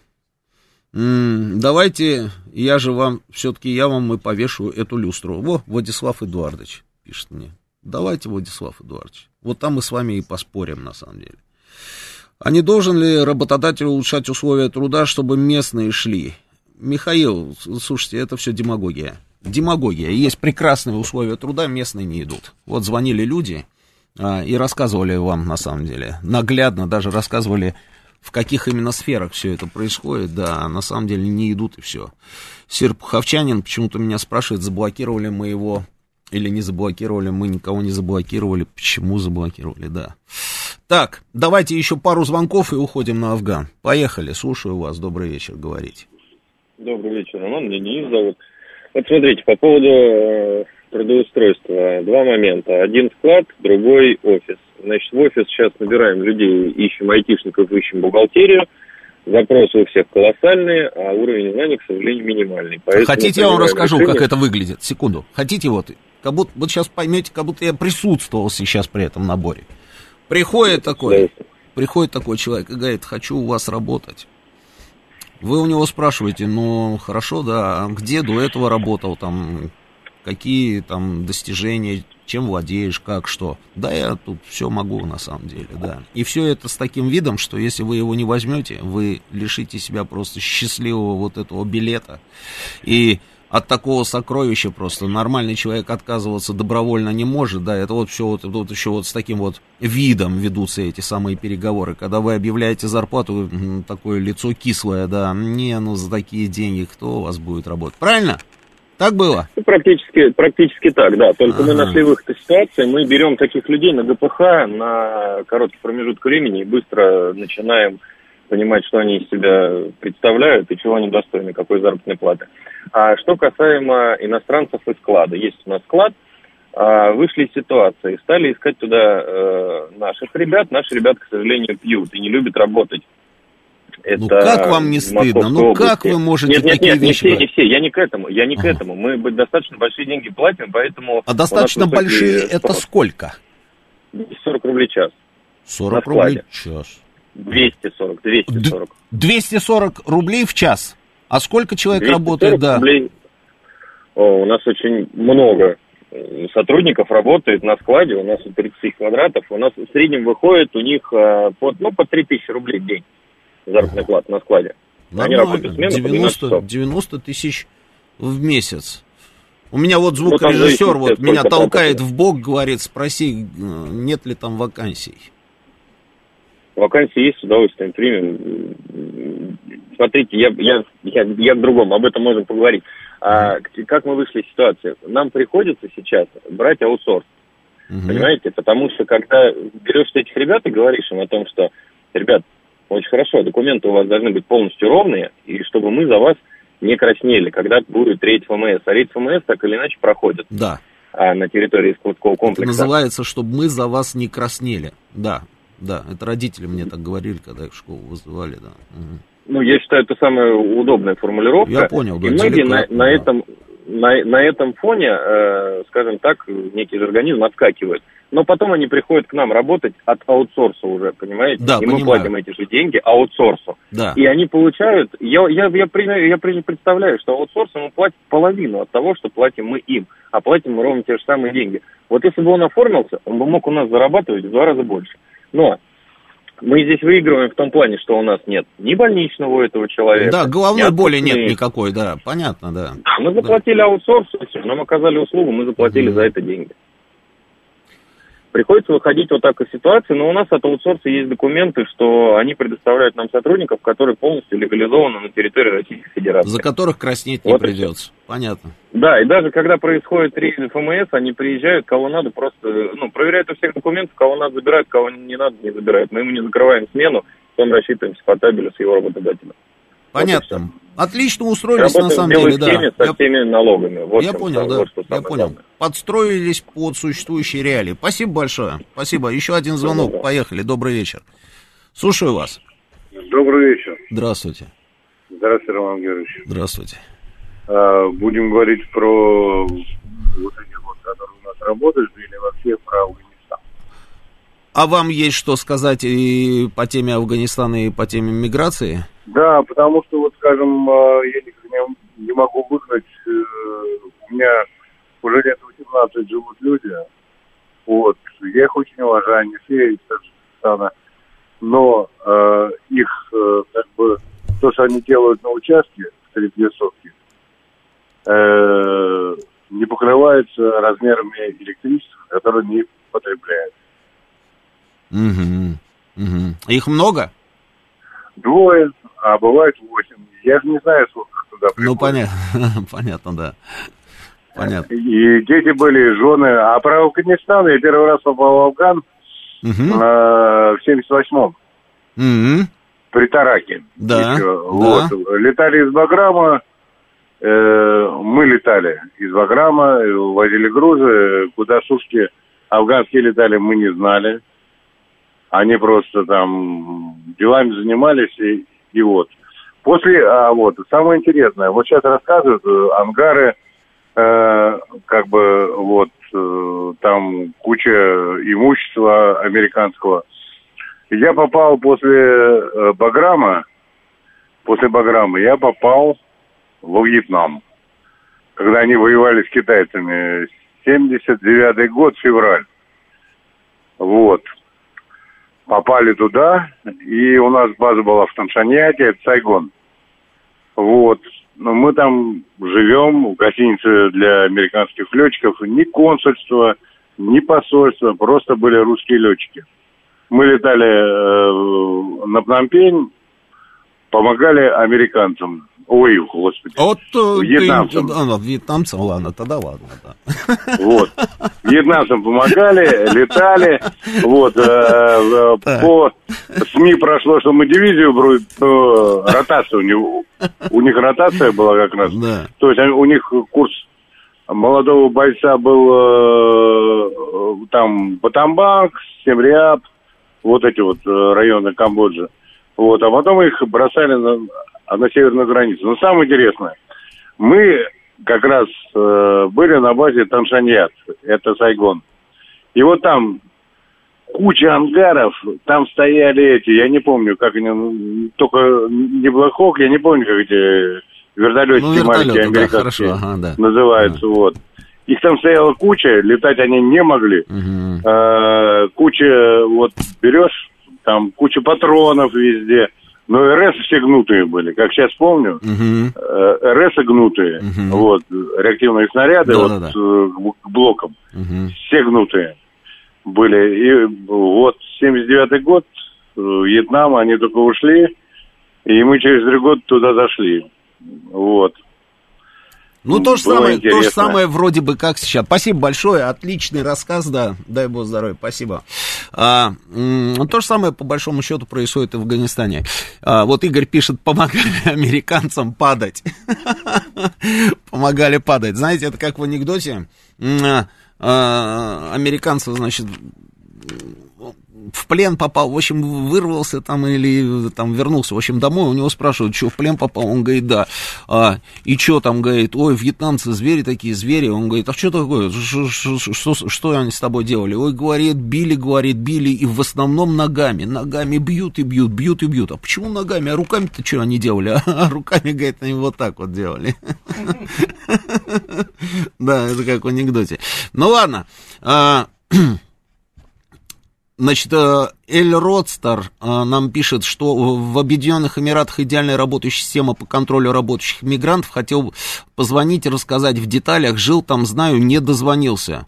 Не, давайте уж дозвонитесь, да, я сейчас поговорю, начну говорить про Афганистан, а, но если вы дозвонитесь, мы вернемся, собственно, да, к этому, к, к этой теме, да, какой только номер телефона у вас, напишите, чтобы я попросил звукорежиссера а, а, взять звонок. А, Действительно, вертолеты, вот сейчас только что, да, шла картинка у нас трансляции, стоят вертолеты, ну чего там только нет. Чего там только нет. Но вы знаете, о чем я подумал? Я об этом сказал, на самом деле, у себя в эфире на НТВ в пятницу. Я когда увидел первые цифры того, на какую сумму талибы бросили там системы вооружения и вообще своего имущества, я отказался даже верить, на самом деле, собственным глазам фигурирует цифра, это их на самом деле подсчеты, их эксперты и их э, цифры. 85 миллиардов долларов. 85 миллиардов долларов. Вот на эту сумму американцы оставили э, вооружение в Афганистане талибам. И вы знаете, я начал думать. Я думаю, и какие-то вот, какие-то американцы бросили талибам, да. Оставили, я говорю, талибам. Вот меня поправляют, но я, по-моему, сказал, талибам оставили, да? Да. Ну вот. Какая-то фантастическая, на самом деле, сумма. И я вот не могу понять, а как такое может быть? Вот объясните мне, пожалуйста, например, да? Вот они бросили вертолеты и бросили самолеты, да, а, уходя из Афганистана. А почему они оставили там вертолеты с самолетами? Я не понимаю этого. Почему нельзя было, допустим, эти самолеты с вертолетами перегнать? В чем проблема? Почему их нужно было оставлять? Ну, кто-нибудь может мне ответить на этот вопрос? Это же самолеты с вертолетами. Правильно? Они же летают, самолеты с вертолетами. Вы приняли решение о выводе собственной группировки. Вот, Нурик, вот, вот вы мне пишете. Наверное, специально. Это первое, что пришло мне в голову. Ну, как можно? Я понимаю, когда вы бросаете автомобили хаммеры эти там до бесконечности их можно бросать, эти хаммеры. А, это понятно. Я понимаю, что вы там бросили, там, я не знаю, обмундирование и даже свои награды, которые сейчас, вот он, Мурат Газдиев, там, спецкор, а, Арти работает в Кабуле, и у него телеграм а, Мурат, я все время читаю, там интересные, а, собственно, новости. И вот последняя его публикация, там можно за 2 доллара там на любом базаре сейчас в Кабуле купить любые американские награды. То есть они побросали свои награды тоже. Это не та история, знаете, когда обвязывались а, флагом, да, и, собственно, там пытались вынести флаг воинской части, они даже свои собственные награды побросали. Это о чем-то тоже говорит, вот какой-то душок есть, понимаете, во всем этом. Это я все понимаю, но я не понимаю, отказываюсь понимать, как можно было бросить самолеты с вертолетами. Объясните мне. Заправлять нужно. Вот напишет, пишет нам под, под кофе, нам пишет, может, их заправлять нужно? Не, ну, дорого вывозить? Владислав Эдуардович, что дорого вывозить? Самолет дорого вывозить? Самолет взлетел и вывез сам себя. И вертолет можно раз и полетел вертолет. Что там? Вот эти награды, да, вот показывают, пожалуйста. Награды, вот сейчас там на а, любом кабульском развале можно, собственно, купить американские награды. А, я не понимаю этого. И у меня сразу вопрос, а может быть, действительно это все было сделано специально? Может быть, мы с вами наблюдаем сейчас какую-то комедию, а может быть, это многоходовка? Помните, неделю назад мы с вами говорили на эту тему, что, может быть, это хитрый план, я даже провел голосование, на секундочку, кто выгодоприобретатели всей этой ситуации, которая разворачивается в Афганистане сейчас, и вы большинством голосов проголосовали за то, что это пойдет только, собственно, на пользу американцам. И вот в развитии этой самой темы оставили вертолеты, оставили самолеты. Хотя это спокойно можно было, собственно, авиацию могли сбить. Ну, кто там сбил бы авиацию? Летит вертолет в сторону Пакистана. Кто сбил бы этот вертолет? Самолеты взлетели и ушли на высоту. Кто сбил бы этот самолет? Что у, у талибов в тот момент, когда они подходили к Кабулу, собственно, у них были системы, там, я не знаю, С-300, С-400, С-500, Патриот у них на вооружении. Что у них там было? Можно же было эти самолеты, собственно, отогнать на другие территории, которые там недалеко, перегнать эти самолеты с вертолетами до того, как началась, собственно, вот эта эвакуация. Спокойно это можно было сделать. Это можно было сделать до того, как талибы оказались в районе Чарикара, Баграма там или еще чего-то. Я не верю в то, что они не смогли это сделать. А если мы исходим из этой логики, значит, оставив это все там, Наверное, они знают, что они делают. А для чего они это сделали? Может быть, вот эта вот вся история про 85 миллиардов долларов. Может быть, это такое, знаете, закамуфлированное вооружение группировки Талибан? Вот ребята, спецкоры, которые там работают, говорят, что, слушайте, талибов не узнать. Они сейчас внешне не отличаются от бойца сил специальных операций США. То есть они, как обычно, ходят все время в своих этих поколях, там, да, в национальных а, в национальных одеждах с автоматами. А сейчас там огромное количество людей, которые действительно ходят уже там вот, вот полная экипировка на секундочку. А для чего это все сделано? Да, вот, пожалуйста, да, вот идет у нас опять кадры, да, вот с правой стороны стоит. Ну, нормальный такой талиб, да, замаскированный под Рэмбо. С левой стороны еще один нормальный такой талиб, тоже под Рэмбо, да. Вот как-то вот так это сейчас выглядит. А может быть, это все сделано специально? На секунду. Давайте попробуем м- оттолкнуться вот от этой такой вот простой, может быть, ошибочной, но тем не менее вот от такой простой мысли. Теперь, если они это делают специально, какие цели они преследуют? Для чего они это делают? Идем дальше. Следующее звено, да, в, этом, в, в этих логических, собственно, рассуждениях. Если они это сделали специально, то дальше, что они могут дальше? Значит, а, предпринять. Может быть, есть какие-то договоренности между Вашингтоном и вот этими вот доблестными ребятами, что сейчас мы, значит, передадим вам вот это вот все, а через паузу начните превращаться в большую головную боль для тех ребят, которых мы не очень любим.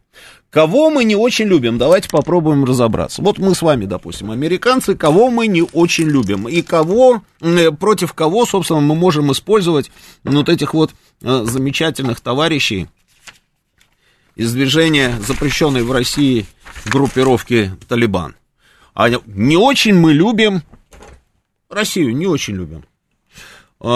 Могут талибы через определенное время превратиться в головную боль для нас? Конечно, конечно. Владимир, вот вы мне пишете, самолеты уже подлежат списанию, вот и оставили. Ну что за ерунда? Теперь, если у меня есть танк с полным боекомплектом, с небольшим пробегом там по афганским ущельям, это я должен оставить этот танк тем, с кем я выяснял отношения на протяжении 20 лет, то есть отдать ему, этому, там, я не знаю, этой группировке, этим ребятам отдать этот танк, чтобы они потом на этом танке там что, чтобы что они делали? То есть могут они превратиться в головную боль для Российской Федерации? Могут, конечно, там же Таджикистан, Узбекистан. И в случае чего к кому придет Таджикистан за помощью? Конечно, к нам. Там наша база. К нам придут. А кто там еще рядом, кого мы не очень любим, если мы с вами американцы? Ах, там, оказывается, еще Иран. А могут вот эти вот самые ребята с этими 85 миллиардами долларов вооружения там и всего остального превратиться в головную боль иранского государства? Конечно, могут. По той же самой схеме. А кого мы еще не любим? А там Китай у нас еще. Ну вот, китайцев мы совсем с вами не любим. А могут они превратиться в головную боль еще и для Китая? Мне кажется, что да. И вот я чем больше наблюдаю вот этих вот видеокадров, стоящие вот эти вертолеты с нормальными балочными держателями, посмотрите на секундочку, никаких проблем там. Я видел кадры там с раскуроченными системами на КДП, да, на диспе- диспетчерских вышках и там другие вот эти вот а, там разломанные хаммеры. Но при этом я наблюдаю еще и вертолеты, которые уже сейчас поднимаются в воздух. Хм, А давайте тогда мы с вами договоримся вот о чем. Давайте мы с вами посмотрим, вот засекем время, да, и попробуем а, дождаться того момента, когда вот эти самые самолеты, подлежащие списанию, и вертолеты поднимутся в воздух. А потом мы с вами посмотрим, какими такими чудесным, каким таким чудесным способом эти самолеты с вертолетами будут оставаться еще в нормальном состоянии и на протяжении какого промежутка времени, потому что любая такого рода техника требует еще запасных частей и инструментов. И эти запчасти кто-то должен будет поставлять. И появится ли у талибов, там, я не знаю, возможность получать эти запчасти? Это мы с вами поймем вот по числу этих вот воздушных бортов, которые будут у них подняты в воздух. Надо только дождаться этого самого момента. Сейчас у нас новости. Встречаемся через неделю в этой студии. Спасибо.